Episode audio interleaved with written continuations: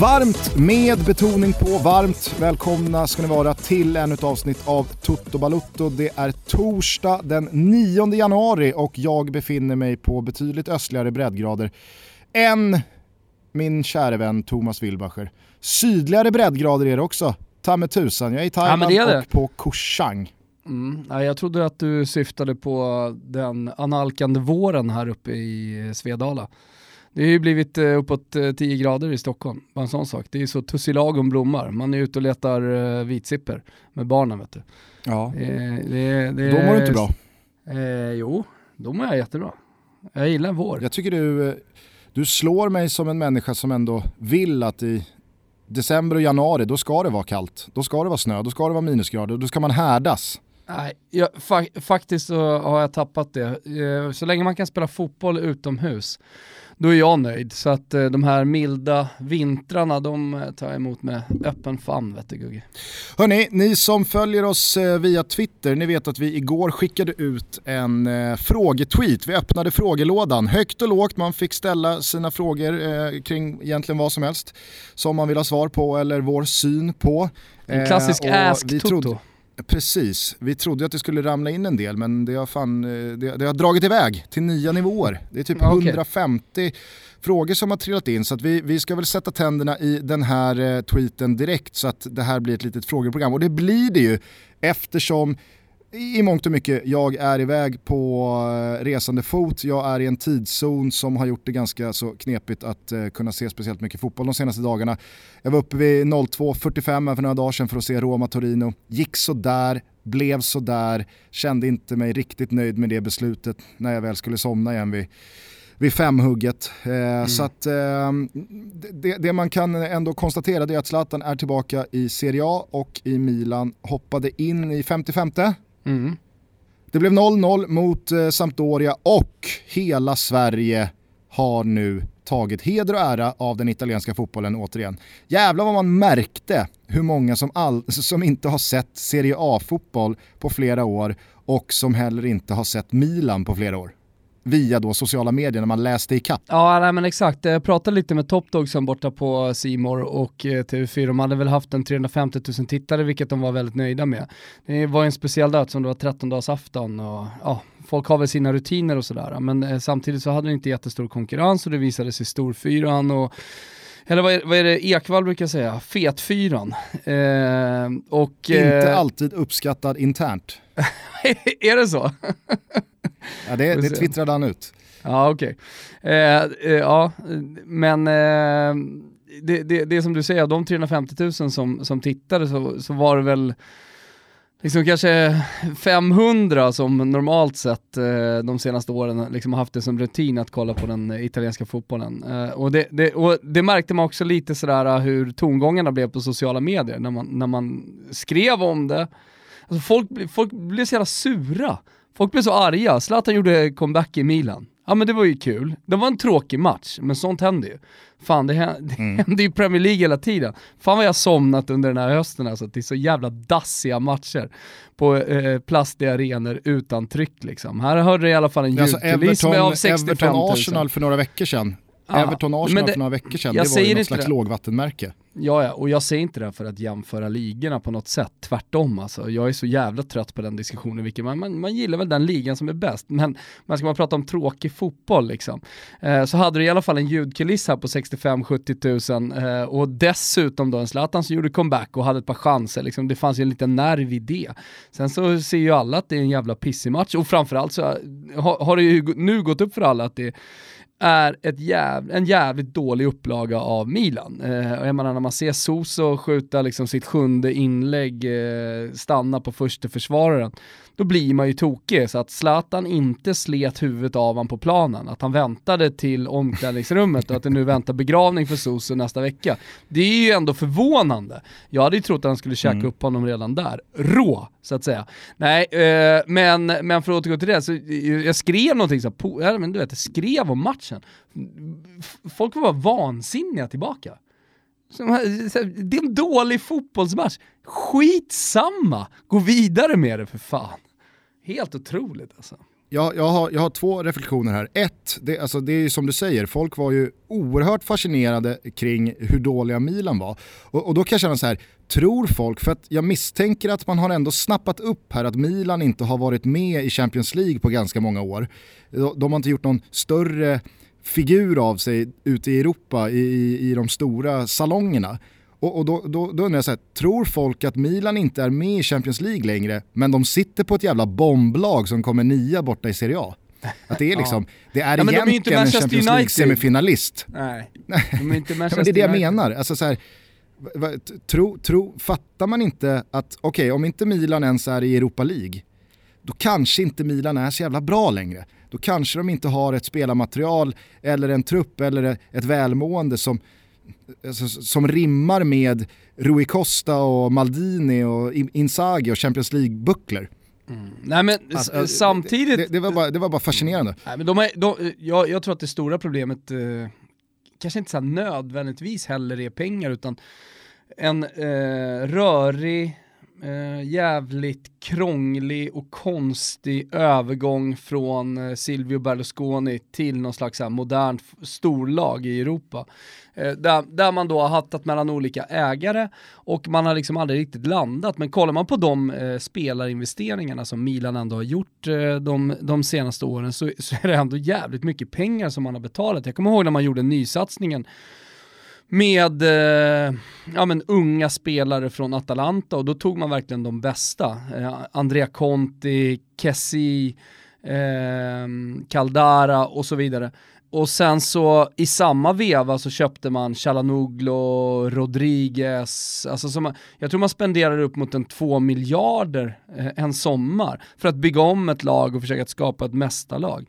Men ingen av de spelarna har lyckats. Alltså det, det är det som är så jävla anmärkningsvärt. Alltså i sommar, okej, okay, man spenderar inte lika mycket som Manchester City kanske, eller Liverpool, men du köper ändå spelare för, eh, ja men inte en miljard men knappa en, mellan en halv miljard miljard. Alltså så här, det är ändå spelarinvesteringar som görs. Eh, man pressar ja, ser man till, liksom ser man till ett kalenderår Ser man till ett kalenderår och kan mm. räkna in Piontek och Paketa, då är man ju uppe på ja. miljarden. Ja, ja, ja, verkligen. Utan, det är ju kompetensen som det har varit fel på här.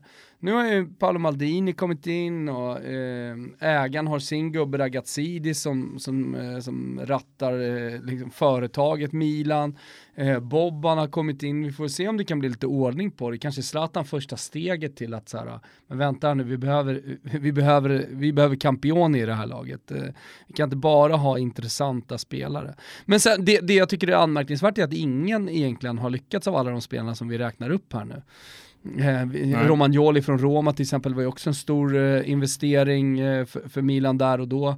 Eh, och så här, även om de kan göra bra matcher, Milan kan göra bra matcher, så är det alltså meningen med, med hela, hela den satsningen var ju att Milan skulle ta sig tillbaka till toppen.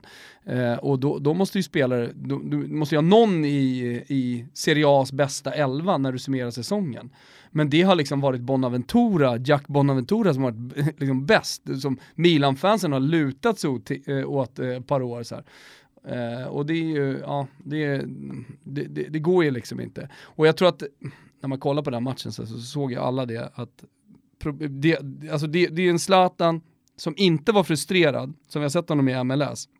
Men det är bara en tidsfråga innan han börjar gestikulera och skälla ut folk på planen, om det ska fortsätta så här. Och så undrar jag liksom också om Pioli verkligen är rätt man. Nu har man ju redan bytt tränare eh, den här säsongen till Pioli, men ja, mm. det kanske man får se över också. Jag vet inte. Ja, eh, jag, jag, jag, skulle bara vilja eh, slå fast då den andra saken som fascinerar mig, eller som jag i alla fall bara vill ta upp, som jag reagerade på, det var ju att om man nu vill vara en person som dömer ut en hel liga, som man då inte kanske har sett en match från på flera år, genom en 90-minutare, alltså, då, då ska man ju vara den personen också. Det är inte önskvärt, i alla fall inte i min värld. Vill man vara den personen så får man givetvis gärna vara den personen, men det är ju som att man hade dömt allsvenskan på att man råkar se en match och den är superdålig. Vilka må vilket många matcher i Allsvenskan kan vara. Eller då att man eh, råkar fastna vid Everton-Arsenal här för några veckor sedan och, och, att det ska vara Premier League. Eller att man ser en astrist match mellan eh, inte, Barcelona och Getafe på Camp Nou där det liksom bara står och tickar 1-0 i 80 minuter och sen så dödar Barca matchen med 2-0. Det är, bara, det, är ty, det är tyst på läktaren. Det är inte La Liga heller. Alltså så här, man, man, får ju, man får ju inse vilken person man är om man tar heder och ära och hugger huvudet av Serie A via en match mellan ett dåligt Milan och ett skadedrabbat och eh, väldigt eh, i poängbehov eh, Sampdoria. Man eh, hade ju en kvällsmatch där som var betydligt fetare där mellan Inter och eh, Napoli. Det var en jättebra match. inte, inte prestationen från Napoli direkt, men matchen eh, i sin helhet var ju en typisk bra fotbollsmatch eh, som jag tänker att eh, den, den, breda publiken gillar. Det, det jag skulle säga bara, eh, någonting som slog mig också efter Zlatans debut, eh, det är hur länge jag har varit borta liksom från den italienska fotbollen. Eh, och eh, det, det, gjorde jag genom att folk hörde av sig, genom att berätta för mig, och det här var jävligt länge sedan ska du veta, Gusten. Men hörde av sig och berättade för mig eh, hur, mycket, hur, hur dålig den italienska ligan är för att det filmas så mycket i den. mm. Alltså det, det, jag håller med ja. om att det, det är en åsikt som man inte, alltså där, där har man inte där har man inte varit eh, på ett tag alltså. I de diskussionerna. Det, Kände bara, vänta vilken jävla throwback här till eh, 2000, 2011 liksom. Det är bara massa jävla fjollor som springer runt och filmar. Ah, nej men eh, jag fick, jag fick sådana grejer. Långt hår och rakade ben har de också. Fy fan. Ja, men precis. Ja, det, det, var, det var intressant. Jag visste inte riktigt hur jag skulle tackla dem. Jag skulle vara dryg, vilket jag var först, eller om jag bara skulle skratta åt det. Men, eh, men så är det i alla fall. Det är, eh, det, är, det, är där, det är där vi är Gusten i Sverige 2020. Vi har inte, det har inte hänt så vi, mycket, man vi tänker... Inte, vi behöver inte fortsätta försvara Serie A speciellt mycket. Alltså Milan är ju inte bättre. Tillåt mig att säga det. Milan är, Milan är en jävla skitupplaga, så är det. Men Serie A är vackert, den italienska fotbollen är härlig. Vi lovar och vill man fortsätta följa Zlatans äventyr, Kulusevskis diton och så vidare och så vidare. Ja, då tycker jag att man ska eh, knacka in ett eh, abonnemang hos Simor. Får man hela La Liga på köpet också med Real och Barca och Atletico faderulla, men kanske inte snart John Guidetti. Jag har läst mig till via Pavlidis headlines att det finns Feyenoord och Mexiko på bordet. Va? Vilken jävla härlig eh, fruktsallad va, för JG att välja på. Ja men vad, vilket svårt val. Alltså den mexikanska ligan Exakt. håller ju dels ganska hög kvalitet Eh, den är säkert jävligt rolig att spela i. Det, det är ett land som man som fotbollsproffs säkerligen gärna bor i. Och så Feyenoord då. Som är han inte också all... som klippt och skuren för den mexikanska ligan och den mexikanska kulturen och världen? Jo, jag tänker också det. Eh, det var Gignac som gick till den, eh, den mexikanska ligan när han liksom stod på toppen Visst. i den franska ligan. Helt plötsligt så drog Big Mac... Stack han till Tigres? Ja, vad sa du? Han stack väl till Tigres? Ja, var det det? Jag tror det. Ja, det kanske var. Ja, ja. Men, men det var så jävla oväntat för att eh, det var ju mästerskap och allt möjligt och man pratade liksom om Gignac, eh, liksom när man pratade om de bästa niorna i Europa, lite grann. Eh, och han hade fått någon slags upprättelse kände jag också efter att bara ha varit fet och liksom skön. Men eh, jag vet inte vad som har hänt med honom, han lär väl spela kvar, han kanske älskar den eh, mexikanska ligan. Jag skulle inte förvåna mig om så här, John Guidetti skulle smälla in mål borta i Mexiko. Jag hoppas verkligen Nej, men Det är det jag eh, menar, det känns som att han skulle kunna hitta helt rätt. Mm, han har språket, han har tatueringarna, han har höfterna, han har musiken, han har, det blonda han har rytmen i blodet. Hur lång tid tar det innan Exakt. han blir El Gringo med hela det mexikanska fotbollsfolket? Jo men alltså, JG är ju inte i Mexiko mer än 48 timmar innan han har radband runt halsen. Nej, det är sant alltså. Kanske också eh, liksom eh, en, eh, eh, en durag. Alltså jag, jag, om man har det på bordet och säger att det är... Är han beväpnad inom en månad? Ja, det är han definitivt Gugge. Definitivt. Och har han inte varit och hälsat på den vita gudinnan innan i sitt liv, ja då är det fan dags alltså. Och det är nog inom en månad också. ja, jag säger kör alltså. ja. Eh, alltså om man har, jag hoppas verkligen, eh, om man har Feyenoord och Mexiko och det är mer eller mindre samma pengar så hoppas jag verkligen att han tar utmaningen. Eh, något säger ja. mig att han väljer eh, den enkla vägen bort från alla väst, det vill säga att gå tillbaka till Feyenoord och lockas av eh, att liksom komma tillbaka, fansen där älskar honom eh, och han vet att han kommer få spela och, och, han vet säkert att han kommer göra mål, han vet att han gör mål i Holland. Eh, mm. Men eh, jag hoppas som du Gustav, jag hoppas verkligen att det blir eh, John Guidetti, en puffra i byxlinningen och den vita gudinnan i fickan. Ah? Nej, och jag säger El så här, Gringo. om JG tar Mexikobudet, jag vill fan bara prata om John Guidetti. Jag vill bara prata om John Guidetti i Mexiko. Vi skiter i alla frågor. Vi bara spekulerar Jag säger bara så här. Om Guidetti tar Mexikobudet, då är det ja. du och jag som bokar in ett möte med Simors Topdogs och kräver ja. att de köper in den mexikanska ligan också. Som vi då kan addera till det redan härliga utbudet i simor abonnemanget Ja, då är det du och jag som tar, då, då, är du och jag som tar en bulle rätt upp till Taylor Events och styr en eh, resa till, eh, till Mexiko, det kan jag säga. Så kan det bli. Hörru du, eh, det har hänt en del annat eh, de här senaste dagarna. Malmö gasar in i 2020, ny tränare Jon Dahl Tomasson och säsongslångt lån på Isak Kiese som eh, ska försöka få fart på karriären igen. På tal om sådana anfallare. Ja. Spontan känsla? Um, ja men Tomasson kan jag inte ha någon spontan känsla eh, för att jag vet ingenting. Eh, utan jag har bara läst mig till det som precis alla andra kan läsa sig till, att han inte har lyckats i sin unga, ska sägas, tränarkarriär hittills. Eh, det behöver inte Fast kan man inte ha en han... känsla kring det då? Att det ändå är anmärkningsvärt att Malmö fortsätter satsa på ganska oprövade kort. Alltså att det, det, det är märkligt i sig att Malmö inte testar en jävligt etablerad, för de har väl uppenbarligen råd, eller? Men ta tusen Borde också ha attraktionsvärdet. Ta tusen oprövade kort så måste du ju fan träffa rätt en jävla gång. Är det inte så? Jo, men hur länge kan man köra oprövade kort då? Fan vet jag. Jag vet inte. Jag vet inte. Alltså, det är så jävla svårt när man inte, när, när du bara har eh, statistik och eh, kan läsa några rader om att det funkar inte där eller funkar inte där. Det kanske är perfekt för Malmös projekt. Det, jag vet inte, men, men, men det, ja, ja, det, det kanske det är och jag dömer inte ut Tomasson. Jag tycker bara att det är, jag, jag, tycker bara att det är liksom, för mig ganska orimligt att Malmö fortsätter satsa på lite så, så här, halvchansningar. Mm, vad ska de ha tagit då? När de har den position de har. Jo, men vad ska de ha tagit? Stare. Ja, eller? Eller? Är det liksom... ja, jag vet inte. Det är, det för dassig, är det för dassig svensk fotboll? Nej jag menar bara Nej, men Jag här, ser ju tongångarna hade... är, jag ser vad Jesper Hoffman skriver och, och jag, jag fattar det också men jag, jag, jag vet inte, jag ställer mig, jag ställer mig verkligen så här, i, i eh, januari och säsongen är några månader bort så ställer jag mig verkligen helt neutral till Tomasson, varken negativ eller positiv. Ja, jag är nej, helt alltså, neutral. Och, och jag, jag är PH-värde 5,5 här alltså. är det inte 7,0? Nej det kanske det är. Var länge sedan jag gjorde NO-prov Gugge. det, det, det var på den tiden det var kallt i januari. Du menar att jag är sur här? Jag går på det sura hållet här. Fan. Nej, jag säger att 7,0 varken är basiskt eller surt. Uh, jo, jo, men att jag på 5,5 är, är och touchar det sura alltså.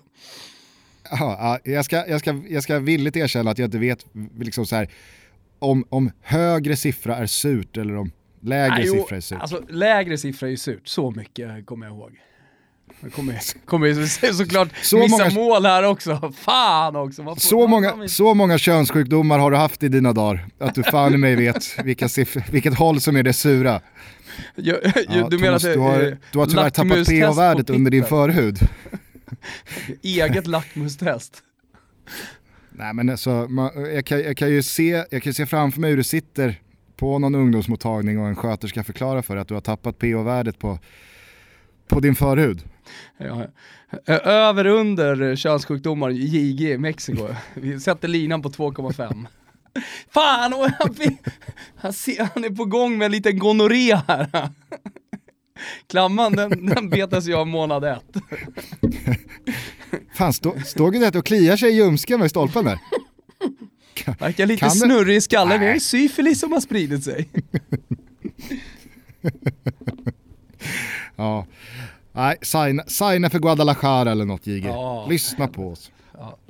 Ja, nej men okej, vi förhåller oss neutralt till Jon Dahl Tomasson än så länge då. Kiese Thelin då, tror du att det kan vara en, eh, en klok värvning? En ersättare ja, till Rosenberg? Ja, definitivt. Alltså, det, det är en skitbra spelare. Sen har han inte lirat så mycket och inte gjort så mycket mål eh, på slutet, men det tror jag inte spelar så stor roll eh, för, för, hans del.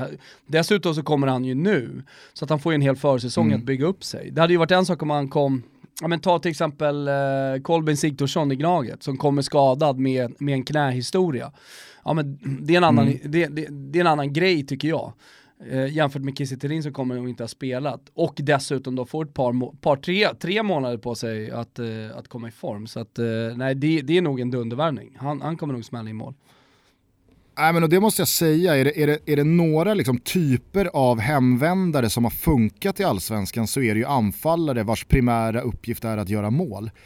Där, där eh, är det ju så att liksom, nio av tio beprövade målskyttar som har varit i allsvenskan och bevisat sig här och gjort sina mål, de kan komma tillbaka efter att ha suttit på bänken, varit i frysboxen och ganska omgående direkt eh, leverera. Så jag tänker på Emir Kujovic eller Ranegi eller eh, du har Kjartansson som kom tillbaka till Bayern och direkt eh, började spotta in mål. Eh, alltså, det, det, går att göra en ganska lång lista på just de typerna. Rasmus Jönsson kommer tillbaka till svensk fotboll och ja, men är, är, är, bra direkt också. Så att just när det kommer till anfallare som har varit här förr, mm. det finns ju andra exempel då på till exempel ja, men Tankovic eller Kacaniklic eller eh, eh, fan vad jag tänkte på, eh, Henok Goitom, alltså spelare som kommer till allsvenskan ganska sent in i karriären och har inte riktigt liksom, gjort något avtryck i, i den här serien tidigare eller kanske rent av aldrig ens har spelat den. Där kanske det inte smäller på samma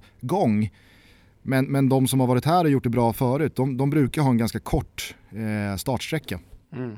Nej, men, nej, Tankovic kom igång till slut. Alltså, det var, det, det, det var inte längre startsträcka, han hade inte varit i Allsvenskan tidigare, det kanske har med det att göra, jag vet inte. Eh, nej, men så jag, jag, tror också att eh, Kestelin kan vara ett, eh, ett, ett bra nyförvärv. Eh, annars vet jag inte riktigt eh, vilka som är dina stora rubriker från dagarna. Eller ska vi bara kasta oss över den här frågetweeten? Ja, vi, vi, ska definitivt kasta oss över den. Vi ska inte stanna för länge. Men, men, men det är klart att det är väl lite anmärkningsvärt att uh, Ofori är på väg tillbaka till allsvenskan igen. Eh, och självklart då till AIK. Eh, det är ju, eller var ju Disco Kristoffersson som kom med uppgifterna eh, efter att oh, fan. Stuttgarts, ja precis, eh, sportchef faktiskt hade bekräftat eh, att det pågick förhandlingar och att, eh, jag vet inte, jag kommer inte ihåg exakt vad han sa, men någonting åt att det är mer eller mindre klart. Eh, så att eh, AIK, AIK kör lite och det är väl anmärkningsvärt med tanke på att eh, det bara var i stort sett negativa tongångar efter förra säsongen. Man gick inte till Europa, man kommer inte satsa, kommer inte finnas några pengar. Eh, och så har man då eh, gjort sig av med Oskar Linnér, eh, fått pengar dessutom som eh, vad jag förstår skulle kunna finansiera och få i affären och dessutom har fått in, eh, som det ser ut, en bättre målvakt. Så att, eh, ja, det, det, ja men det, det, är kul att det händer grejer. Det, det lär ju fortsätta. Det, det är inte bara det. Simon Skrabb såg jag, Brescia till exempel. Eh, den, mm. 30 millar typ? Nej, jag tror att det bara var nere vid 10. Jag tror att 30 miljoner kom från italienska medier men att eh, det i själva verket var typ 10 miljoner. Eh, men allsvenskan fortsätter att exportera spelare. med det sagt då, är du redo? Ja, fan, jag är redo. Jag tänker att jag bara, jag bara trummar igång här som Micke Syd i, i Gyllene ja. Tider. Ja, ja skjuter kör, ut kör med syden. ett batteri. Kör bara. Alexander Riedel, han undrar vem du tror floppar och vem skräller i EM. Han skickar en karta Pepsi Max i sommar om du har rätt. Ja, alltså jag tror, jag tror att Kulusevski kommer vara eh, ett jävligt stort svenskt glädjeämne. Eh, jag tror inte att någon svensk kommer floppa, men eh, om, man, om man bara kollar på lagen, som jag egentligen tror att han, han syftar på, så tror jag, tror jag att ett, ett, eh, ett lag som många kommer räkna ut, många kommer vara på mig när jag pratar upp dem, till exempel efter det här avsnittet, men det kommer jag göra vidare också.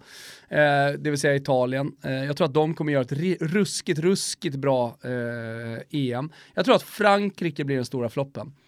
Jag tror att eh, många förväntar sig att de ska gå långt igen och sådär. Men, eh, men eh, franskpitten, vet du, de, eh, de, de, de, de, ryker redan i gruppspelet säger jag. Vilket jävla fiasko alltså. Man, man, kan inte säga någonting annat än Frankrike EM-guld. Så Niva det? Niva sa det. Ja, jo, jo, men det är ju Niva. Alltså, just du. att, alltså han är bra på jättemycket, men framförallt att blicka tillbaka och berätta historia. Men att blicka framåt, kolla i spåkulan, där är Tompa Wilbacher lite vassare va? Jag tror ju att Pukki och Finland, där, de floppar rätt ut. Inte en kasse blir det. Ja ah, okej, okay. det är ju en flopp om de inte gör en kasse. Ja. Vet du vad jag till och med gör? Nej. Jaha, jag hoppas att de inte ens gör en jävla kasse. Ja. Jag gnuggar tre raka nollor på finsken. ja det är bra. Det, är bra. det kommer i vår EM-podd sen när vi ska köra då kanske Finland, eh, då kanske det spelet dyker upp då. Inte en kasse på Finland. Mm. Lite naggande god eh, rubel från Gugga. Mm. Albin då och eh, många till undrar ju just det här om det blir ett eh, Tutski Balutski EM edition. Och det sa vi ju i förra avsnittet, det blir det ju. Mm. Du, jag och Svanen sätter oss ner här i vår och eh, kör 24 avsnitt inför sommarens stora fotbollsfest. Ja men det är enda guiden inför EM som man faktiskt behöver. Kort, koncist mm. och roligt. Precis som det ska vara. Anton Landerin, han undrar om Thomas får fria tyglar, hur skulle han då utforma Champions League? Jag har fortfarande inte riktigt släppt eller förstått vad han menade i diskussionen ni hade efter CL-gruppspelet. Ja, har du klurat på någon utformning? Vad hette han sa du? Anton Landerin. Ja, hörru Anton Landerin, vad är det för jävla efternamn? Eh, nu lyssnar du på, på mig här va, ta ur knäcken ur, ur öronen. Jag sa ju tidigt att jag inte hade någon lösning, men om det ska fortsätta som det gör, då kan det inte heta Champions League, för det är inte det det handlar om. Eh, och eh, ska, man, ska man göra om det, ja men då, då tycker jag att man ska gå på eh, de fem stora ligorna. Eh, man kanske går ner till de eh, åtta Eh, och sen så liksom stänga det där, så att Ryssland, Portugal är med också. Eh, den digniteten på ligor. Eh, därifrån kanske det kommer två lag, från de stora ligorna kommer det fyra lag. Eh, och sen så ja, gör man någon slags superliga av det. Jag, jag tror att eh, det skulle spetsa till tävlingskonkurrensen mer och det är det fotboll handlar om liksom. Eh, man måste nivå en del även på, på Europanivå, för annars blir det inget kul. Eh, turistandet i Champions League, det står jag fast vid, det måste ta slut. För att det är inte kul längre. Nej. Elias Lövendal, han tycker att vi ska lösa Poyas Bagi och eller Pontus Wernblom till podden. Det är väl två gästönskningar vi kan ta med oss in i 2020 va? Poja känns lite trött va? Wernblom är ju lite skojig. Ja, Wernbloom är dock lite mer eh, ljusskygg. Han har ju dragit sig tillbaka ganska så rejält från eh, det mediala. Jo, han är ju bästis med utrikeskorrespondenten. med honom i, i senaste offside här. Alltså, på tal om utrikeskorrespondenten, hur länge kan Janne blunda? Ja. Jag Såg du att han eh, ledde Aris-trupperna när de sköt ner Wernbloms Thessaloniki, alltså Pauk, och ja. vann i derbyt här för några dagar sedan. Och ja. lät Pauk inkassera sin första förlust på 53 eller 54 matcher, vad fan det var. Ja, anmärkningsvärt. Coolt. Helvete vad stora ni är nu Dan alltså. jag, jag, jag, jag står lika PH-neutral till eh, Aris derbyvinst mot Pauk. Som jag gör till Tomasson till Malmö. Det händer ingenting ja. i mig. Det är ju som du och Finland Gugge. Ja, men alltså, jag, är väl allt, jag är väl allt annat än neutral när det kommer till Finland. Nej, det är fan dunderbasisk. Du är på två i, nej du är sur. Basisk okay. är positivt. Eh, Okej, okay, du tycker att det är positivt. Mm, ja. det, är väl, vi, alltså, vi det, är väl inte bra, det är väl inte bra högt PO-värde heller? Ingen aning Gustav, vi går vidare. du sa att vi jag hade 150 Jag tänker att det är bra frågor. att vara neutral. 7,0 är bra. Ja, okay.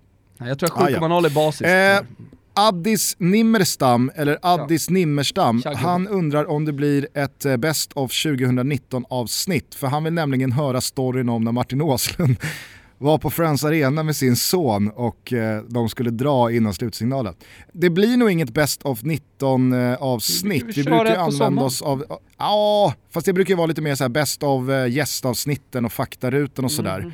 Eh, annars brukar vi använda Best of-klippen till våra liveföreställningar. Så jag tror så. inte att det blir något Best of 2019 avsnitt. Men här kommer storyn om när Martin Åslund tog sin son, Hugo tror jag han heter, eh, från, från Friends innan slutsignalen för Addis skull. Och eh, så var Martin Åslund där med sin son Hugo. Och så eh, slumpade det sig så att vi hamnade bredvid varandra på läktaren. Så att eh, Hugo satt då på ena sidan av Martin, så satt Martin och sen satt jag. Då tävlar vi under kvällen då med ett resultattips och minut för sista målet när det ska göras. Och eh, eh en kille som är med då från eh, Dobbhåll, han har skickat in en signerad landslagströja i potten. Hugo sitter på 3-0 och har sista målet i minut 77 tror jag.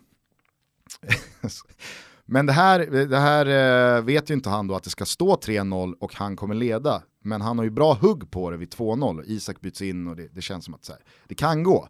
Det är några andra på 3-0 men Hugo har ju pole position på landslagströjan. Eh, så att eh, när han då sitter på, och liksom, han är uppe på tå och peppad och jag sitter och hetsar Hugo lite så här, fan, jag, jag, du löser den här, du, du tar tröjan. Eh, och, och, han är som mest laddad. Så bryter Martin in bara, vi går i 85 hinner vi, Då hinner vi ta någon av de sista taxibilarna på hotellet. Det blir sån jävla rusning annars. Men, men, men vi går i 85 Och de gick i 85? Ja, vi gick i 88 88, okej. Okay. Hugo fick inte sin tröja. Vilken jävla dålig pappa han är, Martin Åsman ändå. Alltså han är en fin människa och en jättebra fotbollsexpert, men usel farsa. Ja. Nej, ah. jag, vill ändå inte, jag vill ändå inte slå fast det. Åh, fy fan vad, filterlöst 2020 Gugge. Kom igen nu, nästa fråga. Jag gör som du med Jon Dahl Tomasson, jag, jag förhåller mig neutral i den frågan. Till, till, till hans eh, faderskap, okej. Okay.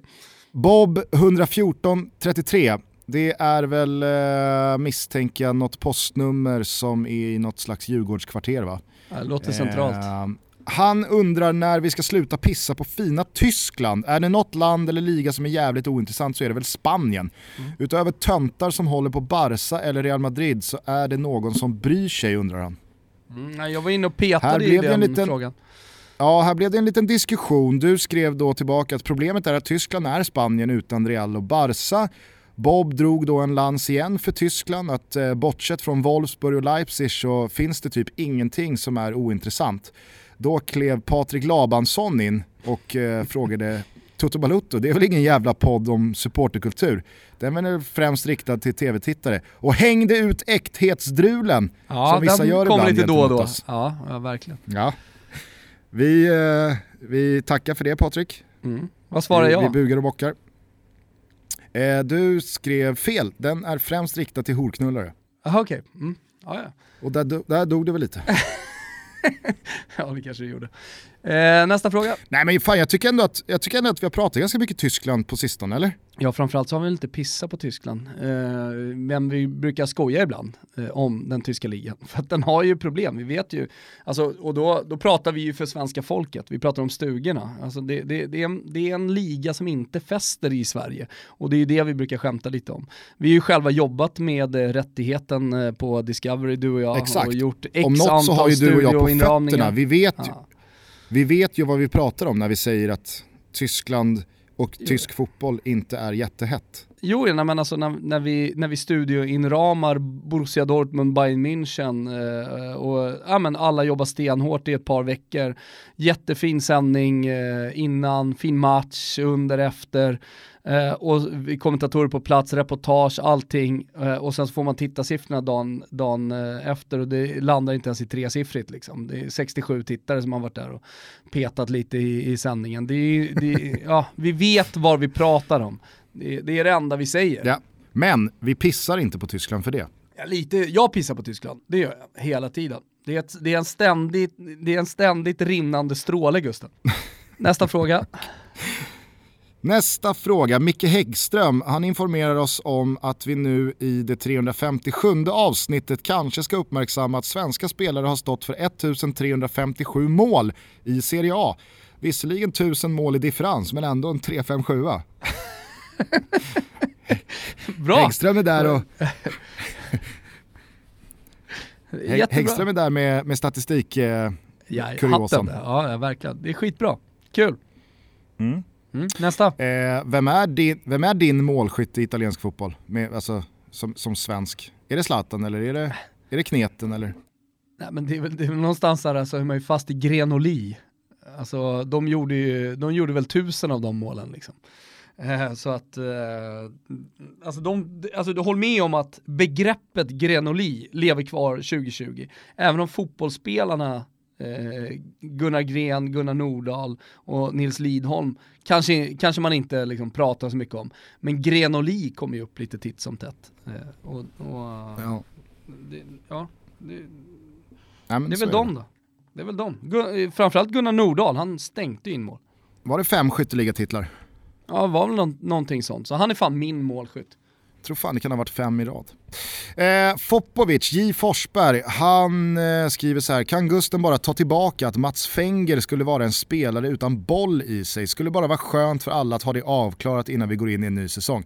Det här syftar då tillbaka på när vi diskuterade uttrycket en spelare med mycket boll i sig och jag på volley tog bara en allsvensk spelare som då inte har, alltså raden “jävlar vad han har mycket boll i sig” som, som första anslag när man tittar på honom och, och då tog jag upp Mats Fenger. Fopovic här, J Forsberg, han, han tycker verkligen att Mats Fenger har mycket boll i sig. Men jag vet inte om jag kan krypa till korset här. Jag, jag tycker inte att Mats Fenger är en bokhylla liksom. Jag har också sett han dra in en frispark i krysset mot BP och han kan ju såklart driva en boll i hög fart och ta ner ett inlägg på kakan och, och få kontroll på den på två. Det, det är inte det jag säger men det är ju inte det uttrycket står för. Vet du hur jag ställer mig till eh, Fenger och hans eh, bollkontroll? Nej. Fullständigt jag, neutral. Jag, jag, har, jag har en gissning. Fullständigt neutral.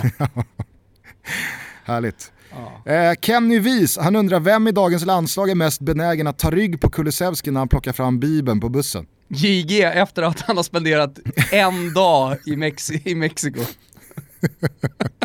Radbandet åker ut i hamnen. Ja, ja, ja. ja. Nej, det så, så kör han någon bön på spanska. Ja. Den, den, eh, den, eh, hypotetiska JG i Mexiko-bibeln, det är den vi säger. Vet du, vet, du vad, vet, du vad, vet du vilken rit som sen ser dagens ljus längst bak i bussen? Nej. JG tvingar Kulusevski att kyssa alla kulor som han stoppar ner i magasinet. som han sen trycker in i sin Glock. Bra. och Wettergren vänder sig om, ser det här och bara skakar på huvudet. Ja. Och de håller på grabbarna. Podcast Rossoneri i Sverige, de undrar så här. Tror ni Zlatan valde att gå tillbaka till Milan eftersom han fått någon garanti på nuvarande projekt med Elliot eller med eventuell nästkommande projekt med Bernard Arnault? Följdfråga, bör Elliot sälja Milan? Vad innebär en ny försäljning? Eh, vad det gäller Elliot så är ju, vad jag förstått då, så är det en affärsman som är extremt noga i allting han gör, i alla sina investeringar, vilka personer som han väljer att ha runt sig. Att han på något sätt skulle liksom välja, eller göra någon deal med Zlatan, att Zlatan av alla människor skulle få liksom, möjligheter att eh, göra affärer med honom. Det är jävligt svårt att se. Alltså Zlatan är jättebra eh, reklampelare, eh, han är ett bra ansikte för, för många varumärken säkerligen. Men eh, alltså Elliots affärsskola, den ligger liksom lite högre än vad Zlatan är och de, de personerna som han har runt sig. Så, att, så att det, det, det, det, är så, det är så fullständigt bisarrt att, att ens skriva frågan om han tror att han har fått liksom, investeringsmöjligheter. och det handlar om så mycket pengar. Så Zlatan, Zlatan har liksom inga pengar i förhållande till liksom eh, Elliot och hans, hans mäktiga affärsnätverk. Äh, som jag ser det så är det bara liksom Bobban och Maldini och Elliot litar fullt ut på det. Men det, det var en längre fråga, vad var det mer? Nej men han undrar då om eh, Elliot bör sälja Milan. Alltså jag tror att han antingen, och det tror jag man gör, titta på en eventuell försäljning, alltså det, eller det gör man väl hela tiden. Uh, men uh, Eh, annars måste han gå in och bli lite mer delaktig, måste visa sig lite mer och, och sådär. Eh, det kommer han nog inte att göra. Om, återigen så här, det jag läst om, om Elliot så verkar han inte vara riktigt den personen. Han vill ju inte synas, han vill inte vara där och det, det, det lirar liksom inte riktigt med ett presidentskap i en fotbollsklubb på något sätt. Eh, varför, det, varför det är så, det är väl ett helt eget program eh, med eh, Erik Niva misstänker jag. Men det är så, mm. alltså du, du ditt ansikte och eh, eh krafttag rent eh, eh, lokalt, liksom, det, det, det, är, det är viktigt. Annars händer ingenting. Och, om man bara tittar på den italienska ligan eh, så måste du även ha liksom, politisk förankring för att lyckas med till exempel arenabyggen. Eh, det är bara, bara blicka vända blicken ner till Rom och se liksom hur, hur det arenaprojektet går. Eh, rikta blicken till Florens, då var det ändå liksom italienska ägare från Marke som hade klubben. Eh, man började 2006, nu är vi på 2020, det har fortfarande inte, det har fortfarande inte Eh, tagits något spadtag. Eh, idag ska det hållas en presskonferens med nya presidenten då, amerikanen Comiso. Eh, och jag misstänker att man lägger det på is, eh, det här med stadion. Sen när det här programmet sen så kanske det sägs något annat och så har det redan tagits ett spadtag, fan vet jag. Men, men, men är med på vad jag menar? Alltså, det, du, det spelar ingen roll hur mycket pengar du har, det spelar ingen roll hur mäktig du är eh, internationellt i, i, i affärsvärlden. Eh, I Italien så, så, så, måste du vara där alltså, och du måste ha politisk förankring. Och, och, och jag tror också för att lyckas måste, måste han bli mer aktiv. Sen, alltså, du får väl ja. rätta mig om jag har fel, men eh, för, för att svara på, på, den initiala frågan här, så den, den, den, stora och kanske enda anledningen till att Zlatan valde att gå tillbaka till Milan, det var väl att han kände att han har en till vända i sig och Milan var det alternativet som passade alla parter bäst. Ja, exakt. Och det är inte Ur så att Zlatan går tillbaka och spelar gratis för att lyfta Milan, utan han, han är, är ju faktiskt en ganska stor eh, investering för, för en eh, eh, ekonomiskt hårt utsatt klubb. Ja, eh, vi kanske får anledning till att eh, återkomma eh, till, till eh, då Zlatans gärning i Milan när vi ska summera den. Eh, så får vi se vad det blev med Elliot och ja. grabbarna.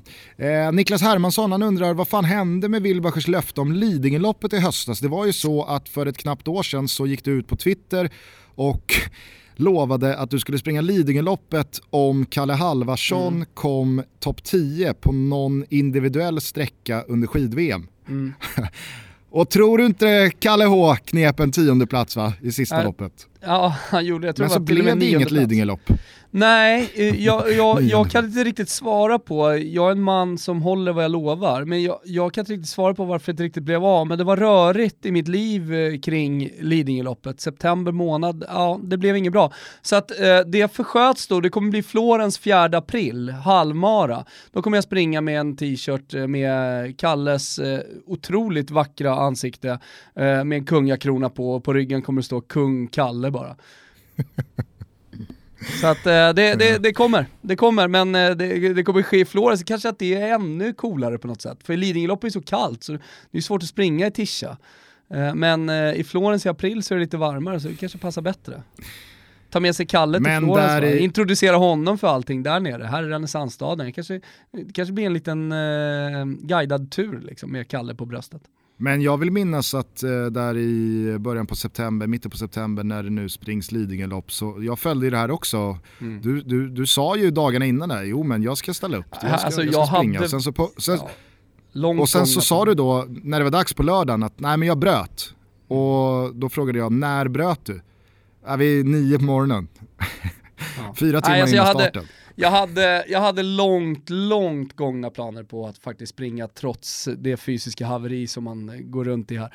Eh, men eh, det, det, blev inte så. Men så, återigen, så går vi vidare nästa fråga, jag har svarat.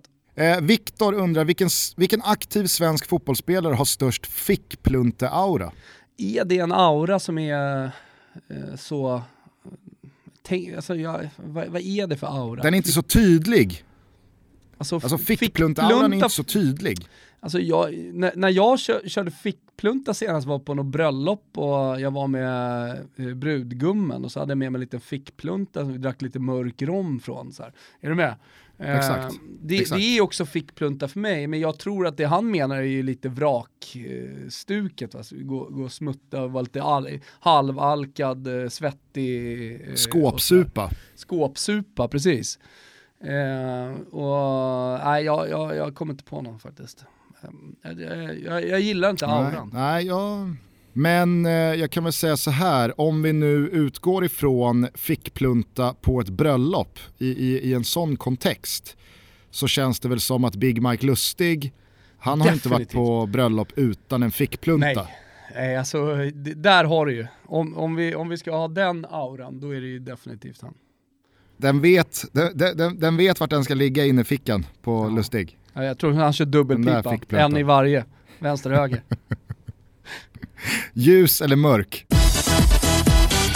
Tobias Bengtsson undrar vilka värvningar vi skulle vilja se i Allsvenskan till nästa säsong. Han tänker på spelare som kommer utifrån och som förhöjer allsvenskan. Alltså, då hade det ju varit kul om Kiese kom tillbaka och om typ så Ofori kom. Den typen av värvningar. Ja, de är ju redan här. Titta! Ja men det är ju sådana spelare. Jag, jag säger, jag, eh, önskemål, alltså. jag säger utrikeskorrespondenten till ett Stockholmslag. Oh wow, det hade varit mäktigt. det, den skriver jag under på. Ja, det, det bryr du dig om. Ja, för då är han ju här fysiskt. Det, det hade jag tyckt varit roligt. Uh, jag, ta med dig inrikeskorrespondenten till Stockholm när du ändå håller på. Frugan kan väl ratta bara bäddsoffor ensam nere i Göteborg? Eller? Ja. Undrar om våra lyssnare har hittat ja, det, in till bara bäddsoffor än. Annars, gå in och kolla på, eh, på eh, inrikeskorrespondentens eh, stora affärsinvestering, bara bäddsoffor. Det, det är bra skit. Eh, många undrar hur det gick för den här talangfulla Jorgen som vi pratade om eh, när vi eh, diskuterade Karasjvili i Göteborg för något år sedan, drygt eller knappt. Eh, jag har ingen aning. Någon får gärna upplysa oss så kan vi då förmedla det. Mm. Ehm, jag, jag, känner mig ganska maktlös vad gäller att eh, jaga tag i den informationen på stående fot just nu. Så att, eh, om någon orkar gå tillbaka till arkivet och få ett namn på den här Jorgen och sen eh, få fram vad som hände så, så kommunicerar vi gärna ut det till alla som är nyfikna. Hemskt gärna. Mark undrar om Janne Andersson är den förbundskapten som får ut mest av sin spelartrupp i världen. Om inte, har ni något motbud? Han är ju den, eh, en av dem i alla fall som får mest ut av en spelartrupp som eh, man inte har så här jättestora förväntningar på. Sen tycker jag att Jürgen Klopp är extremt bra, eh, men jävligt bra att få ut eh, maximalt av spelare som är världstoppen. Liksom. Eh, jag tycker att Antonio Conte också är otroligt bra på det. Pep Guardiola, en annan eh, coach, alltså de, de är väl topp tre i världen. Och de håller på med liksom, en, an, en helt annan nivå av spelare skulle jag vilja säga. Men Mm. Om man då får lägga Janne på, i facket under eh, så är, är, han väl definitivt där. Eh, sen är det så speciellt att jämföra klubblagscoacher med eh, landslagscoacher. Det, det, är nästan som två olika grejer va. Eh, så att, eh, men, men det är klart att Janne är bra på det. Ja, alltså spontant så, så måste man ju säga att det, det, är svårt att få fram motbud vad gäller förbundskaptener. Alltså, det är klart att Deschamps och alla andra förbundskaptener som har gått långt och lyft bucklor med, med, med sina landslag på sistone ska ha all cred i världen. De har ju onekligen fått ut en jävla massa av sitt spelarmaterial. Men det är också ett otroligt bra spelarmaterial. Ja, nej det blir svaret. Jonas Lundqvist, han undrar om jag har gett upp bettet om SM-guld till Östersund eh, innan 2021. Alltså det är klart att jag har det, men jag, jag, jag, får för, jag, får för dålig, jag får för dålig peng på eventuell liksom, sälja av move. Mm. Så att eh, det, det, är bara gnugga. Jag var väl en av få som i smyg knöt en liten näve i fickan när elitlicensen mirakulöst gick igenom här för några veckor sedan. Så ja, det lever. Det lever mm. ett år till. Mm. Men, ah, men eh, det är på tal om att jag har gett upp det bettet. De kommer ju inte vinna SM-guld 2021.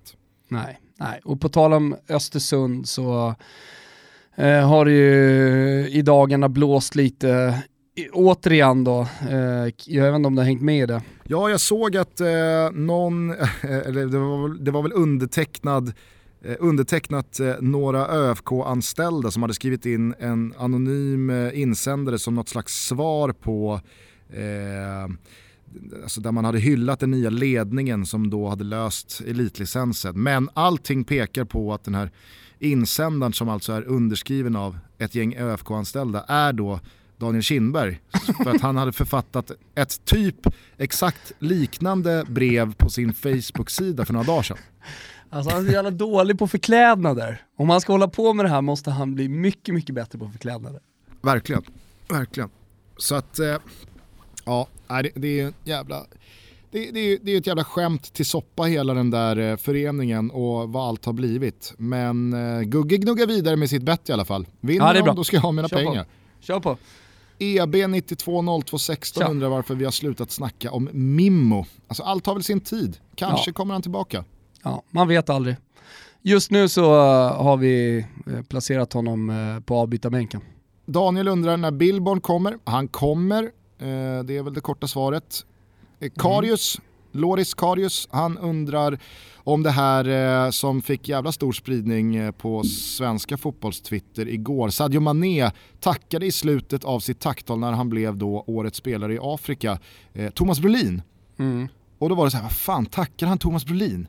Varför tackar Sadio Mané Thomas Brolin? Och så blev det Mm. En otrolig grävinsats från håll och kanter. Men det var väl Sportbladet som var först med eh, att kunna berätta hur det egentligen låg till. Ska du dra det lite kort?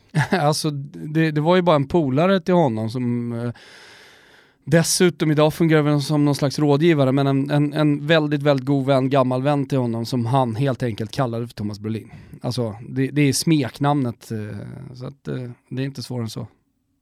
Man hade ju hoppats på någon smaskigare. Alltså, jo absolut, men han, han, han kallas ju ändå Thomas Brolin för att hans idol var Thomas Brolin. Den men, Thomas Brolin. Så det, Sadio Manés... har ju ändå någonting. Jo, jo, det har något, men förklaringen hade ju kunnat vara roligare. Det hade kunnat finnas någonting djupare. Men eh, det får vi väl ta en intervju med Sadio Mané när han kommer till podden. Kommer ju nästa vecka, eh, så landar han i Stockholm. ja. Mm. Nej men Brolin vill man ju ha. Brollan ja. Vill man ja, han är lite ljusskygg. Ja. Men uh, han är alltid varmt välkommen. Han precis som Zlatan en stående inbjudan. Men mer intresserad av att göra intervju med Thomas Brolin. Det blir alltid, så, det blir alltid en deppig klang över alla intervjuer med Thomas Brolin. Jag skulle vilja göra en uh, fartfylld uh, liksom positiv, rolig timme med, med Thomas Brolin och bara prata om alla, alla jävla grejer han uppnådde och hur jävla bra han var som fotbollsspelare. För jag håller honom som Sveriges näst bästa spelare genom tiderna, som jag upplevt i alla fall, efter Zlatan Ibrahimovic. Ja. Alltså han, han jag, jag, det känns som att de som inte upplevde Thomas Brolin, de unga, inte förstår hur jävla bra han var. Och det stör jag mig på. Eh, Admir Semanovic och en hel del andra undrat vad som hände med Rånäs IF och deras plan som ett gäng ungdomar och ligister körde sönder eh, för ett halvår sedan eller vad det var. Eh, blev det någon återkoppling? Hur löste mm. sig situationen? Vi kan då låta hälsa efter lite svar då i den här tråden att eh, det löste sig. De eh, som hade förstört planen tog sitt ansvar, kröp till korset, kom tillbaka och eh, ja, bad om ursäkt och, eh, och iordningställde planen igen. Så att eh, slutet gott, allting gott där. Ja, härligt. Thomas Rang, han undrar om McDonalds Vällingby är Sveriges sämsta. Har du något motbud? Sveriges sämsta McDonalds, alltså McDonalds är alltid bättre i småstäder. I Stockholm finns det många jävligt dåliga McDonalds. Uh, jag tycker att McDonalds Västberga ska få sig en shoutout här bland uh, Sveriges sämsta McDonalds. Jag har också jobbat på McDonalds i Västberga, visste du det Guggen? Mitt, Nej, det mis- visste jag faktiskt inte. Jo, jag var, jag, när får man börja jobba på McDonalds? Man är 15, någonstans där i alla fall. Och så jobbade jag, mm -hmm. och så var jag uppskriven, hade varit på intervju och allting, så jobbade jag i en och en halv månad, det var ju sommarlov då, från skolan. Eh, och så kom vi någonstans mitten av juli där. Eh, då sa farsan att fan du, det finns plats på bygget av Rönninge skola. Eh, 100 spänn i timmen och på McDonalds fick jag typ 57,50 i timmen. Så jag valde att helt enkelt inte dyka upp på mina skift. Och på den tiden fanns det ju inte mobiltelefon och allting sånt där, så det enda de kunde göra var att ringa hem. Så jag sa bara till mamma att svara inte i telefonen och om de frågar efter mig, eh, säg att jag har rest bort eller någonting.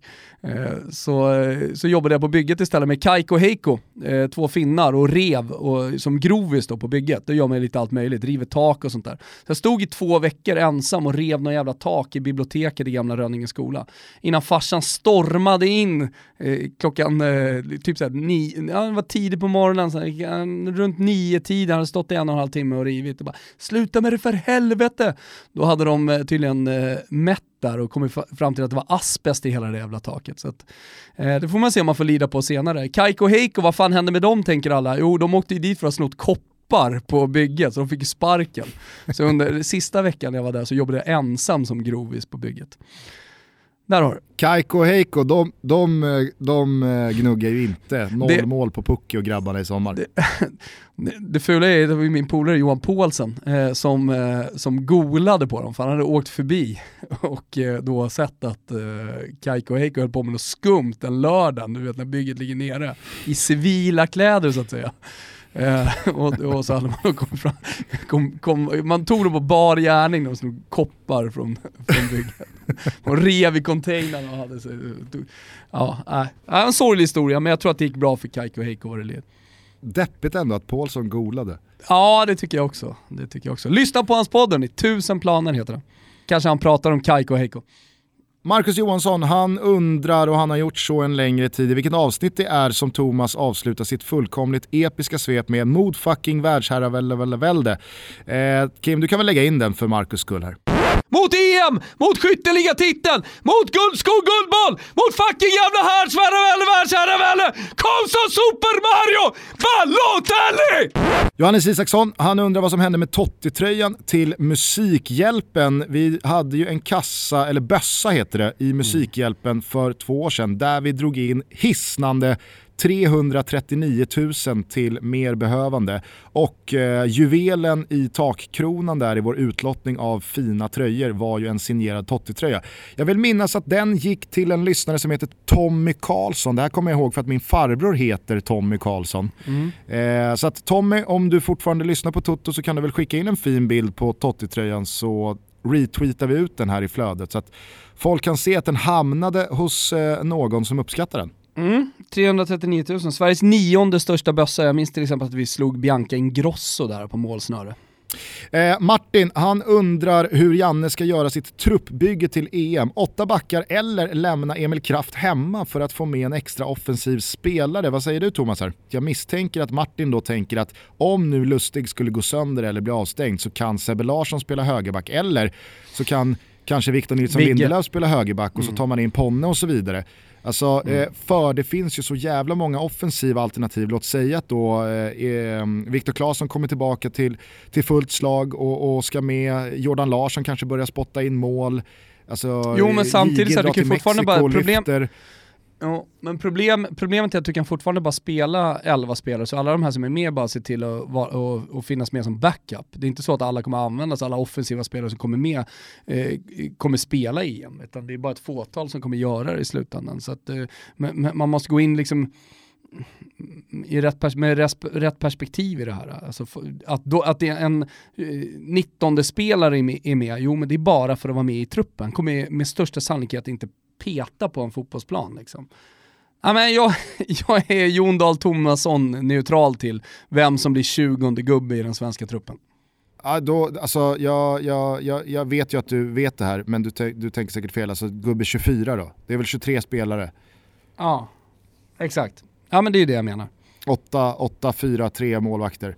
Eh, ja. Men om, om jag omformulerar frågan här då. Vem av de etablerade namnen eh, är utanför din EM-trupp just nu? För att Janne har ju Vissa kanske kan kalla det fekt, eh, vissa kallar det, ja men han inventerar och vill lära känna spelare och så vidare. Han har ju under hösten tagit ut 24-mannatrupper, 25-mannatrupper. Eh, så att han har, han har ju på så sätt varit ganska svår att läsa av vem som egentligen står sist i kön. Men om det nu, som det kommer vara i EM, ska dras en linje vid 23, det är åtta backar, det är åtta mittfältare, det är fyra mm. anfallare och tre målvakter. Om man nu vill formera sin trupp så, vilka tror du just nu står utanför av de etablerade? Ken Sema. Mm. Mm, tror jag står utanför. Um, det hänger helt mycket på vad som händer med Viktor Claesson också. Alltså det är den positionen. Annars tror jag att det mesta är, är satt. Eh, eh Ricardo Gagliolo har varit inne och gjort eh, två samlingar. Jag tror att han står utanför, inte för att han är etablerad, eh, när du ställer frågan så, men, men eh, nu när Ludvig Augustinsson är tillbaka så, så är det han och eh, Pierre Bengtsson till vänster. Jag tror att det finns ganska få, få frågetecken förutom den här högerkanten. Och vi vet att Kenka Sema är vänsterfotad. ja just det, det kan vi, det kan vi slå fast. Vi vet ja. att Ken Sema är ja. vänsterfotad, så ja, behöver inte fler höra av sig eh, kring det. Okej, okay, eh, det kommer såklart bli en jävla massa EM och inte minst då den svenska truppen framåt det här halvåret. Så att, eh, vi lär få anledning att återkomma till det här. Julius Larsson och en hel del andra undrar om det blir några historier från Thomas om eh, Gaddafi och andra små nuggets från fotbollsvärlden eller har Niva bara dödat den marknaden med When We Were Kings? Nej, men alltså den marknaden, eh, eh är, alltså e- Erik Niva har en egen marknad. Erik Nivas eh, marknad handlar om att han gör grejer. Han skriver en bok, eh, han, liksom, precis som hans podd, det är ju en monolog, även om det är någon annan gubbe som är med. Eh, och säger hej och välkommen och läser upp reklam så är det liksom, ja, det är en monolog på en, en och en halv timme från Erik Niva och det är ju det vi, folk vill lyssna på för han är så fantastisk berättare. Eh, men men alltså det, det, det, jag snackar om det är ju välproducerade, proffsiga grejer. Alltså det, det liksom tenderar att eh, kännas lite amerikanskt nästan. Liksom. Det är manusskrivet, det är uppläst. Eh, det, det, det, det, är något helt annat eh, än en Erik Niva-monolog. Så att eh, det, det, finns ingen mättnad på den marknaden, utan den marknaden finns inte ens i Sverige skulle jag vilja säga. Alltså det, det, närmaste man kommer är ju P3 Dokumentär och sådär. Eh, och den podcasten som jag inspireras av, av eh, den, den, den hemliga koden, som går på P1. 10 minuter korta historier som är jävligt intressanta. Så att eh, nej då, den, den lever i allra högsta grad. Eh, så fort jag får tid vet du, då, då kommer jag ta tag i det. Men tid, okay. Eh, alltså jag brukar säga det ofta, så tid och pengar det är det enda jag har Gusten. Men just nu på slutet, då, då är ti, just tid... Så alltså, har du typ det, bara pengar? Ja, det är skittrist det. Skittråkigt. Jag måste... Jag måste du, har, du har bara, bara pengar. ja, precis. Ja, det kommer. Eh, Arsenal Creator, han undrar eh, ifall vi anser Arsenals framtid vara ljus efter att Mikkel Arteta ridit in i eh, staden som ny sheriff. Tycker jag. Tror du att eh, det här är starten på återtåget för Arsenal? Något slags återtåg, sen vet jag inte hur långt det kommer räcka, men det kommer i alla fall vara bättre. Så att, eh, då måste man ändå säga att det ser ljust ut. Ja, ja, alltså, samtidigt, alltså, du är inne på det, allting är ju relativt. Vad är ljust för Arsenal? Alltså, ett lag som en gång i tiden gick obesegrade genom Premier League och har spelat Champions League-finaler. Vad är ljust för dem? Är det att återigen vara ett etablerat Champions League-lag som slutar trea i ligan 20 poäng bakom vinnaren och åker i åttondelen. För att vara tillbaka. Är det, är, det, att, är det klang och jubel då? eller första alltså, vad, jag vet första inte vart, första jag vet inte vart ribban är, ligger för Arsenal första tecknet på att man är tillbaka det är att man är med i en titelstrid. I alla fall fram till april. Det tycker jag i alla fall. Mm. Och att man spelar en mycket faktiskt... bättre fotboll liksom än man har gjort eh, de senaste tio åren. Jag tyckte faktiskt en eh, lyssnare skrev en jävla bra tweet här efter att ha lyssnat på vårt senaste avsnitt. Han skrev att eh, matchen för oss mot Liverpool i omgång 36 kan bli den viktigaste vi har spelat på år och dagar. Eh, och då, då syftade han på det vi pratade om i senaste avsnittet där med att Liverpool nu har gett sig själva chansen att faktiskt gå obesegrade genom en Premier League-säsong.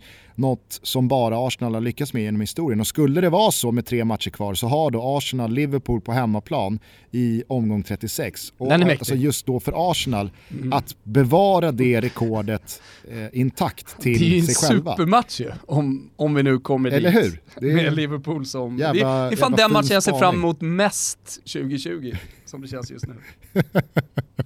Den är alltså jävla ja, är långt ifrån neutral till ska du veta Gustav. Jag är så långt ifrån neutral till den matchen. Jag är ja, tvärbasisk här. Konrad, Linus Konrad, han undrar om vi tror att Klopp går till Milan efter Liverpool. Det snackas nämligen om hashtag Klopp to Milan. Ser ni någon substans i det? Det kan det ju inte finnas. Nej, det går inte att se någon som helst substans i det. Joakim Eriksson, han undrar vad kan vi förvänta oss av livepodd-turnén? Ja men först eh, så ska det ju sägas att vi kommer till Umeå, Örebro, Cirkus i Stockholm, det är alltså 1600 platser. Många legender som har varit på Cirkus och stått på den scenen. Eh, vi ska till Norrköping, vi ska till Jönköping, fina Jönet va, Göteborg, Malmö och eh, Karlstad. Karlstad går lite trögt eh, med biljettförsäljningen. Eh, I övrigt så dundrar det på. Norpan slutsålt, Jönet slutsålt, eh, jag tror att det är 20 biljetter kvar i Umeå. Eh, Göteborg tog slut på en pisskvart. Eh, jag tror att det var 700 plåtar sålda till, eh, till Cirkus nu, så de går också. men, men som sagt, det gäller alla, alla arenor. Fan 500 personer i Örebro så, här, så att, vill man haka på det här så gäller det att vara lite rapp och jag tror att löningen nu, nu har vi fått lite dåligt med pengar i januari, men jag tror att det kommer smälla till rejält löningen eh, nu den 25 januari. Så att eh, var med då och köp en biljett. Vi kan förvänta oss att eh, du och jag står på scen. Eh, vi har med oss Martin Soneby. Och om jag känner Soneby rätt så kommer han eh, eh, liksom ur ett fotbollsperspektiv säkert såga alla, alla städer han kommer till, jag har ingen aning. Nej men och sen så kommer det gäster och eh, vi kommer ha artist på scen. Så att det, det, blir, det blir liksom en helhetsupplevelse eh, som hela tiden andas fotboll såklart. Andas tutto skulle jag säga. Ja, det Ibland är ju inte tutto fotboll va? Så är det också. Du har fina jakt-tutto, hockey-tutto. Numera också fisketutto på gång. ja. Men jag tänkte på det angående Karlstad där, kanske är det så att folket i Karlstad bara har tid men inte pengar.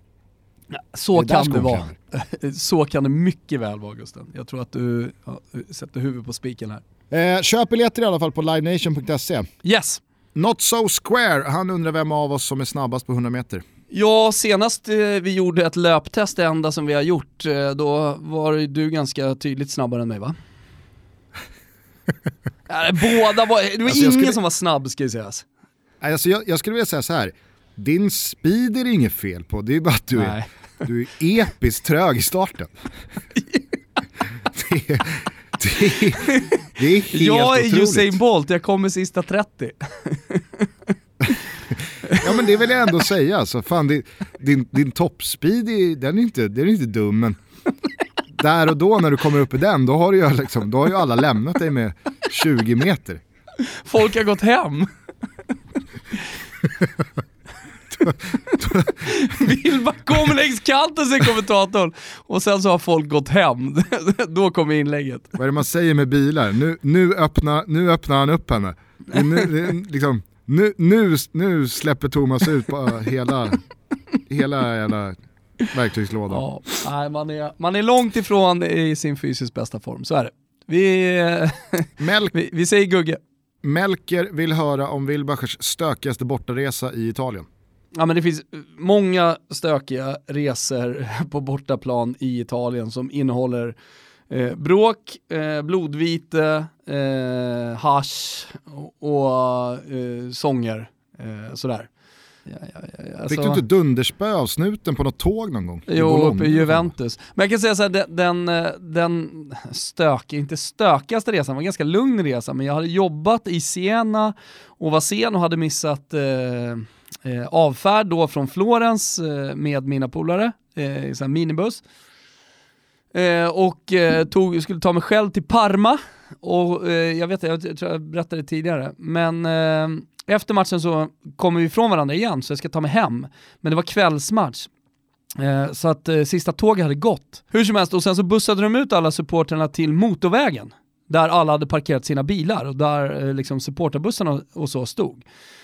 Eh, och jag hittade inte mina polare, det slutade med att det var liksom tre bilar kvar. Jag stod ute på en motorväg liksom, i, i utkanten av Parma. Och alla bilar var liksom fulla, jag bara har ni en plats, har ni en plats? Allt var fullt. Till slut så kom, alltså det, typ sista bilen, Och två brudar eh, som eh, sa du kan åka med oss. Eh, hon som körde, hon som satt bredvid och jag, alla rökte på hela resan hem. Eh, så kan det liksom gå också. Det var inget stökigt men eh, det, var, det var lite nervöst där när jag stod ute vid motorvägen. Fan, eh, ingen mobiltelefon hade jag. Eh, inga pengar hade jag heller.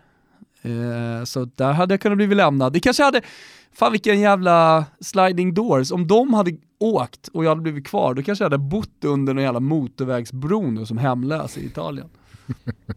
Fortfarande? Än idag. Vad hände med Wilbacher undrar folk. Det var ju liksom tiden innan jag började hålla på med sånt här.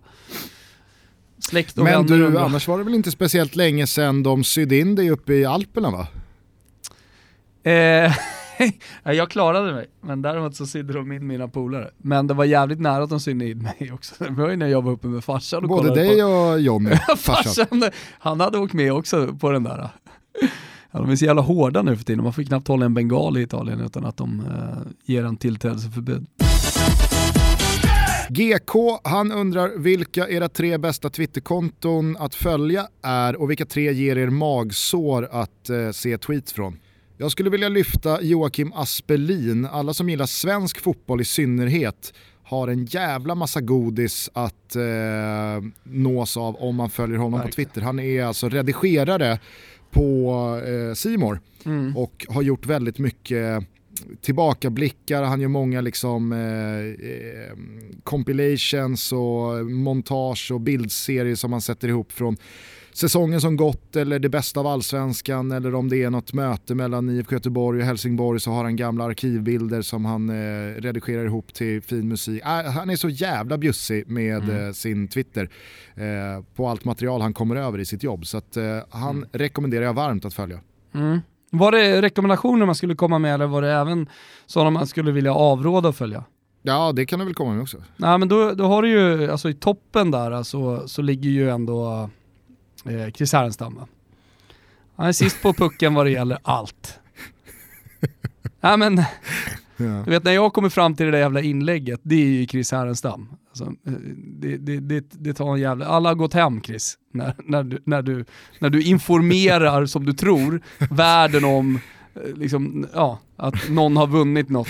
Att Kulusevski är klar för Juventus? Ja, ja. Det, det, kan han, det, det kan han breaka idag. Eller breaka, men det kan han informera världen, för det är det han sysslar med på sin Twitter. Han tror liksom att han, han är någon slags nyhetsförmedlare. Eh, eh, ja, det är ibland märkligt. När eh, din, när din bröstkorg skär mållinjen på 100 meterssträckan då kommer Chris tweet. Exakt, då kom, då kom hans tweet. Sen så var ju Jonas Dahlqvist inne och touchade på att bli nya Chris eh, ett tag. Eh, Chris. eh, men, Fan vad men vi bytte att... till utländskt uttal. Ja, jag vet. John, Chris. Eh, nej men nu, nu, tycker jag ändå att han har steppat upp. Jag, jag tror han insåg också att eh, så här kan jag inte hålla på. jag kan inte bli nya Chris. Det går inte! Men... Eh, och så dessutom, nu blir han relevant igen, eh, Jonas, i och med att han får börja jobba och vi är ju så glada för det. En av de bästa i branschen. Det var det jag skulle säga. Att jag, jag, jag tror att det som har hänt är att Dahlqvist återigen har jobbat. Alltså, ja, jag tror också det. Den, den svaga Twitterperioden, det var ett resultat av att Dahlqvist inte jobbade. Ja, ja. Det blev liksom bara sämre och sämre. Ja, vad ska jag göra nu då? Jag kanske ska förmedla den här nyheten till världen. Nej Jonas, det skulle du inte ha gjort. Nej, Men som du sa, nu är han tillbaka igen. Eh, och eh, det var någon annan som hade önskat eh, en comeback av Jonas Dahlqvist i Tutto inför allsvenskan. Det kan vi väl försöka få till. Det vore kul. Absolut, definitivt. Det, det, är, väl, det är väl nästan givet så länge Jonas är med på det, men jag kan inte tänka mig någonting annat. Eh, sen sku, sen eh, finns det ju många, jag gillar ju att följa folk som är helt filterlösa. Det är ju hela tiden en, en, en strävan jag har, att bli så filterfri som möjligt. Därför gillar jag folk som är ännu mer filterlösa än mig då. Eh, så, sådana gillar jag, Tobbe Holms till exempel. Eh, eh, Robin ja. Avellan. Ja, det, sånt är kul tycker jag. Härligt. Eh, David Heidfors, han undrar eh, vem vi tycker eh, är den mest intressanta unga tränaren som är på väg mot de stora drakarna. Eh, Conte, Klopp, Guardiola, Simeone, Allegri och så vidare. Finns det någon där bakom man, eh, alltså, man håller det, lite koll på? Det, det trötta är att det, det, det är nu våra lyssnare sitter och tänker. Säg det inte, säg det inte, säg det inte, Nagelsman. Nagelsman. nej, men, nej, men det är, det är Nej men vad fan, eh, jag skulle vilja slänga in eh, att eh, man är ju ruskigt spänd på att se vad som händer med Simone Inzaghi. Ja det, det, håller jag med om, jag vet inte om han alltså är så jävla ung längre för han är ganska kliv. rutinerad.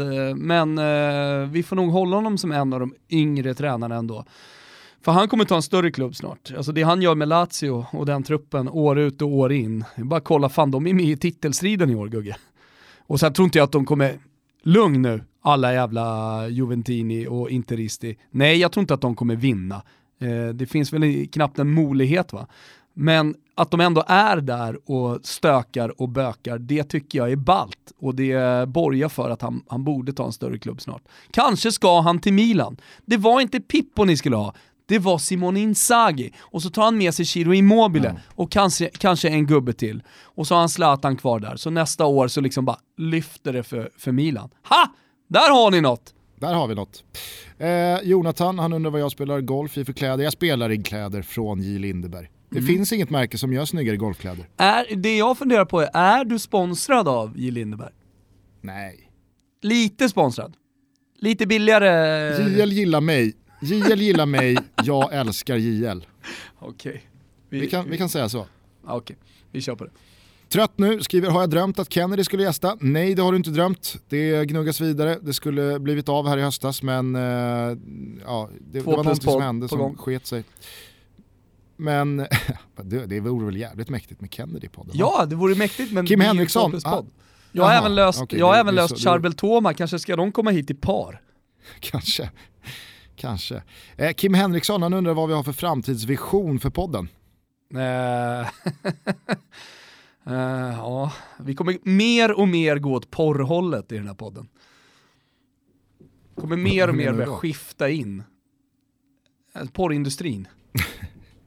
Ja men vadå, alltså, jo, men vad vår, våra, våra ambitioner med den här podcasten är att fortsätta och att hela tiden, alltså det är en ständig förbättring. Det är ju så vi jobbar, vi försöker hela tiden vrida lite på saker och ting så att vi hela tiden, liksom, ja men mm. dels fortsätter att hålla oss relevanta, men också att eh, hitta på nya inslag och, och sådär som, som vi tror kan höja den här podcasten. Och jämför man med hur vi inledde så eh, låter det ju lite annorlunda idag och det, liksom, vi har ett svep på måndagar. Men vi, vi vill inte göra för stora förändringar heller. Vi, vi har jättemycket idéer hela tiden. Eh, men liksom 999 idéer lägger vi åt sidan och fortsätter som vi har gjort. Eh, men eh, vi fortsätter samtidigt som miniskruva. Vi, ja, samtidigt som vi alla tre, för att här inkluderar vi även Kim Wirsén också, tycker ju mm. att en, en podd ska liksom inte vara någonting helt annat ett år senare. Alltså jag gillar ju när en bra podd är liksom samma podd. Ja. Nej, men, Poddar jag lyssnar på vill ju jag ska vara ganska så lik sig själv under Toto en lång tid. För det, det är, det man och förblir Toto Gusten. Mm. Eh, Rasmus Jonsheden, han undrar vilken spelare Chelsea borde gå efter nu när transferbanen är hävd. Har du någon på rak arm? Jag säger att de borde gå efter Belotti. Koulibaly. Jag säger Belotti. Och Koulibaly i så fall. Då. Det är väl liksom inte i någon slags central anfallsposition det har strulat? Nej, för att Tammy Abraham har gjort mål. Men Belotti är en klassspelare. Mm strulat hit och strulat dit. Vadå, tror man vinner titlar med, med eh, Tammy Abraham eller? Nej, det gör man inte. Vinner man Nej, titlar med kolla... Belotti? Eh, ja. Okej, okay. ja, jag tänker att eh, Koulibaly mycket väl kan bli Chelseas van Dijk. Liksom. Jo, ja, men jag håller med. Det är ju det är faktiskt ett mycket bättre svar än mitt. eh, vem är det bästa ersättningsalternativet till Ole Gunnar Solskär undrar Martin Svensson. Max Allegri. Och om ni fick göra en realistisk värvning till United, vem skulle det vara? Belotti. Nej, eh, det hade varit kul om de ersatte eh, med Jon Dahl Tomasson. Eh, från, från en legendar. Eller Ove Rösler. Nej men eh, en, en realistisk värvning. Ehm, jag gillar ju orealistiska värvningar. Och jag menar så här, Manchester United är ett orealistiskt lag. Alltså, eller det är ett lag som, som eh, köper orealistiska spelare. Men uh, så här, Gareth Bale är ju fullt realistisk och han, jag tror definitivt att han, inte som Zlatan och med den tyngden, men ändå är ett stort namn. Jag tror att han fortfarande har ett par riktigt bra säsonger i sig, inte minst då i, i Storbritannien. Så att eh, mm. en återkomst till eh, den engelska fotbollen och Gareth Bale, det tror jag hade varit jävligt bra. Och där ute, där ute till vänster så tror jag nog att eh, eh, ja, det, det, finns ganska stora, tycker att det finns stora förbättringspotentialer. Hörru du, Gustav Kinde, han undrar vem som är din svenska floppade talang som du liksom ständigt återkommer till och aldrig riktigt har släppt med, med tanken. Jonny Rödlund. Min är nog Ken Fagerberg ändå. Jag, eh, jag fastnade för honom. Men alltså, alltså inte det direkt. det här uh, offside-reportaget som aldrig tog slut? Ken Fagerberg. Eh, jo, nu jo, på Island. Slut och, det... och sen eh, liksom... Eh, Nej, Färöarna. Vecka, veckan efter, Färöarna. Nu jagar han lunnefåglar i Färöarna. Veckan efter det, nu är han tillbaka i Sverige och fått barn. Det blev lite, det blev lite för mycket kring Ken där ett tag va? Det måste alla hålla med om. Jo, det kanske blev lite för mycket. Sen men var, var han väl ingen alltså, supertalang? Alltså, alltså Johnny Rödlund var ju en, alltså han, han, var en monstruös talang. Han var någonting som Sverige aldrig hade skådat tidigare. Jag eh, minns bara så tydligt att Dick Last, den legendariska Örgryte-målvakten som stod i Örgryte när Ken Fagerberg kom fram där, när han då i ett eh, citat sa att Ken Fagerberg är den bästa avslutaren jag någonsin haft framför mig. Ja, och det är Dick Last som säger det. Skillnaden med Johnny Rödlund då, man ska jämföra talanger. Det var ju, det var ju liksom att, eh, att eh, en enad fotbollsvärld eh, sa att Johnny Rödlund, det är the next, next big thing inom fotbollen. Alltså det var eh, Manchester United, PSV som var stora på den tiden, eh, Bayern München, det var liksom Arrigo Sacchi klev in och satte ner foten kring Johnny Rödlund, sådana grejer. Är du med? Dick Last säger ja. om Ken Fagerberg, det är irrelevant, mer eller mindre. Nej, jag tycker inte det. Jag tycker inte det. Dickel har fan haft många kompetenta avslutare framför sig. Ja, ja. Visst, vi säger så. Du säger Ken Fagerberg eh, och fortsätter läsa om eh, hans liv som fågelskådare på Färöarna. Jag säger Jonny Rödlund. Ska fan, han ska in i podden 2020. Det, det, det kan jag fan lova er. Alltså. Bra. Eh, Rickard han undrar om vi vet att Pepsi är väldigt bra för hälsan. Ja men det är väl klart att ja. vi vet. Ja. Pepsi är ju det bästa som finns. Består väl av eh, liksom närmare 100% vatten. Och sen så har man ju smaksatt det så det blir extra gott va. Så att, eh, det har vi koll på. Här kommer Svanen. Tjena Svanus, ta en Pepsi. Ska jag göra. Ja. Kyld. Ja. Vinterpepsi är ändå härligt att dricka en lite, lite ljummen faktiskt. Hälsa Pepsi-svanen. Ja, jag ska göra det. Hälsa honom nu. hälsa från Gugge. Hälsa honom att Pepsi-Gugge hälsar Pepsi-svanen. Pepsi-Gugge hälsar till Pepsi-svanen. gick thaimassagen?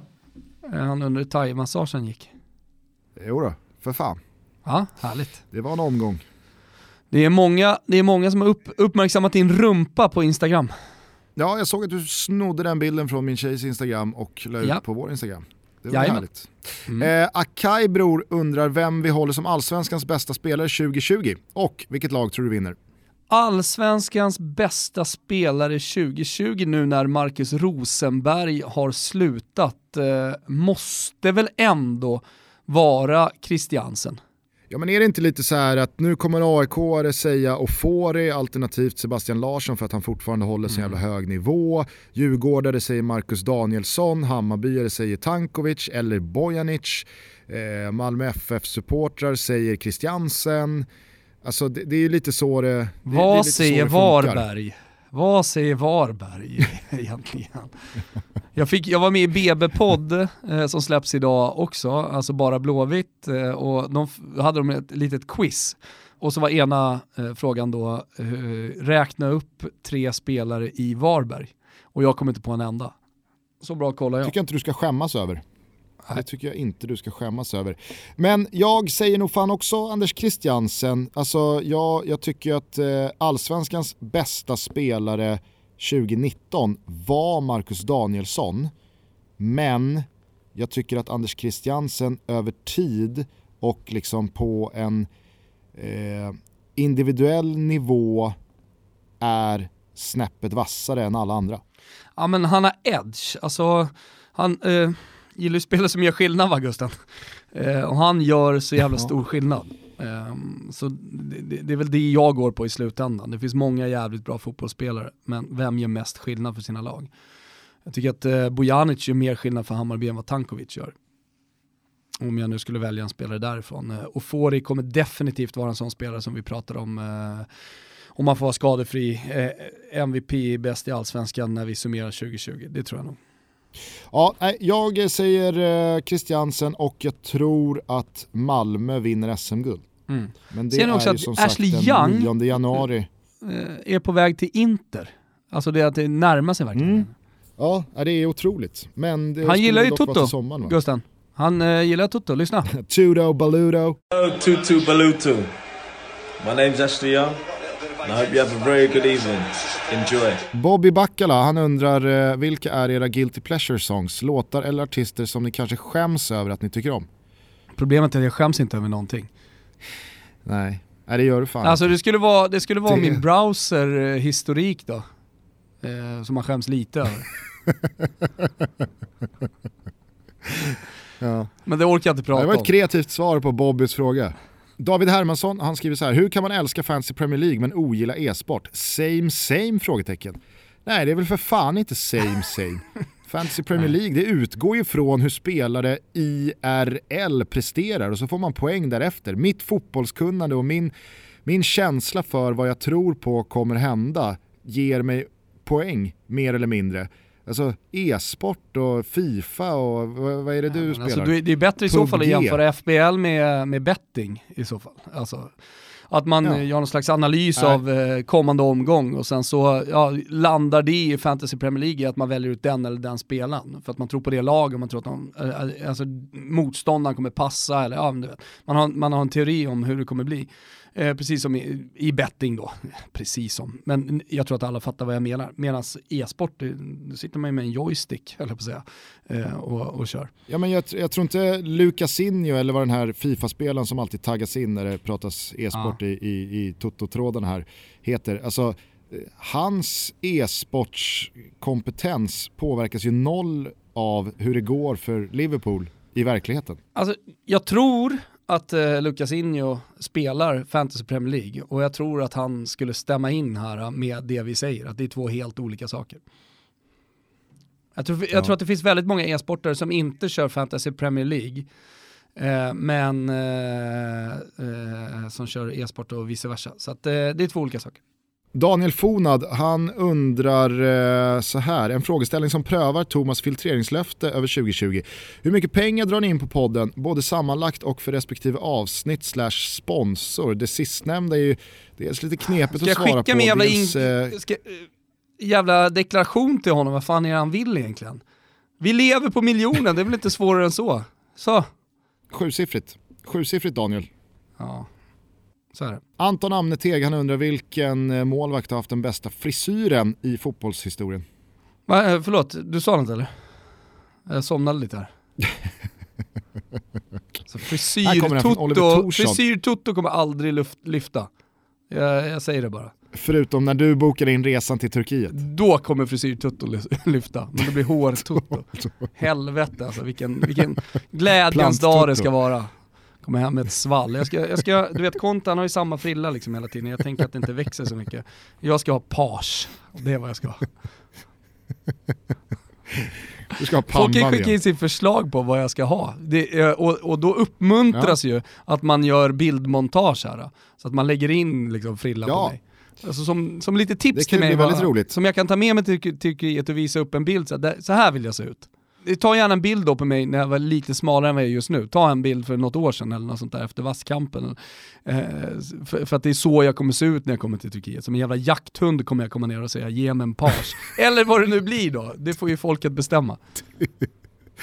det är så jävla roligt att du verkligen ser på dig själv som en jakthund innerst inne. när verkligheten är att du tunnhårig och fet krigar för att nå, sex, nå, nå under 16 sekunder på 100 meter. Okej, okay, vi avslutar med Oliver Torssons helt häpnadsväckande eh, fråga här. Det här är alltså information som, om den stämmer, ändå får mig att ändå skaka på huvudet av fascination för dig. Hur många bira hade Wilbacher druckit innan han ringde Micke Lustig på Facetime ståendes på ett bord inför playoff-matchen mot Italien i Milano? Eh, ganska många. Det var ju jag och Tobbe Holmes. På tal om så här stökiga bortamatcher, kan du inte berätta om så här stökiga bortamatcher i, i Italien? Riktigt så filterlös är jag inte riktigt än, så jag känner mig bekväm att sitta här och prata om det. Men eh, det var många. Jag har inget antal. Ja, jag, tror okay. ingen, jag, tror, jag tror att det blir en, en gåta eh, som vi aldrig kommer reda ut, exakt hur många öl jag hade innanför västen. Jag tror han mest ville få sagt att jag stod på ett bord och ringde Micke Lustig inför den matchen på Facetime. Ja, det, det, det är ändå ett beslut. Det som, är som ett av mina bästa beslut. Jag tror att Micke blev glad. Hörru du, eh, jag måste bara, alltså så här, flummig snubbe, Flum heter han på Twitter, han har skrivit så här, när kommer Gusten ut som djurgårdare? Alltså är det inte, är det inte dags att de här frågorna avtar under 2020? Men är det, inte, är det inte dags att sluta vara nyfiken kring någon, alltså typ såhär Robert Laul har ju fått jättemycket, du har fått, du har ju sagt att du inte håller på någon, vad spelar det för jävla roll?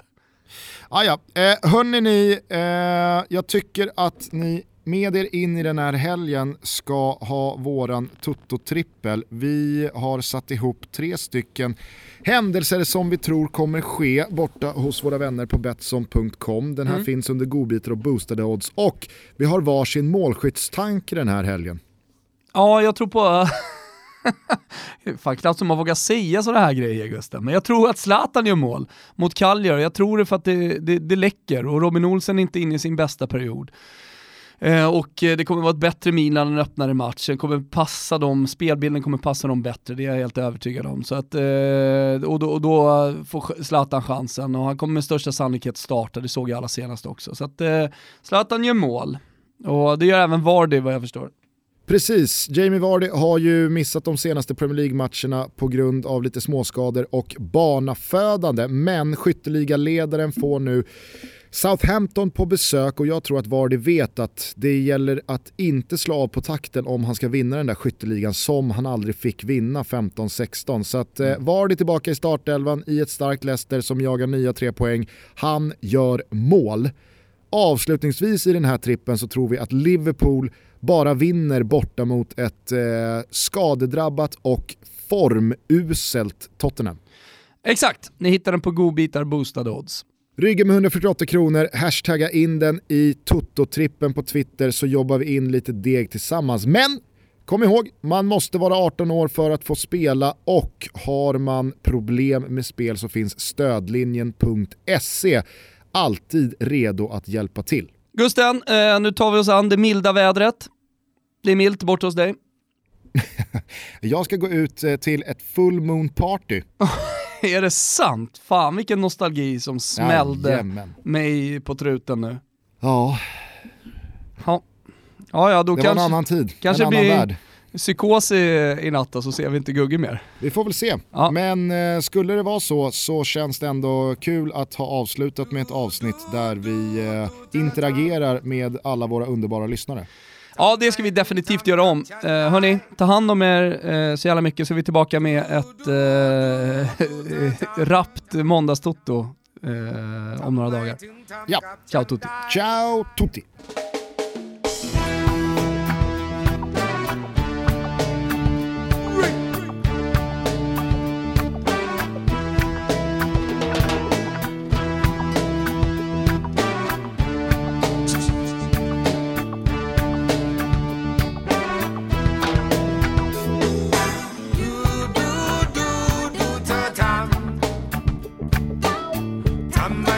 ทำกับฉันได้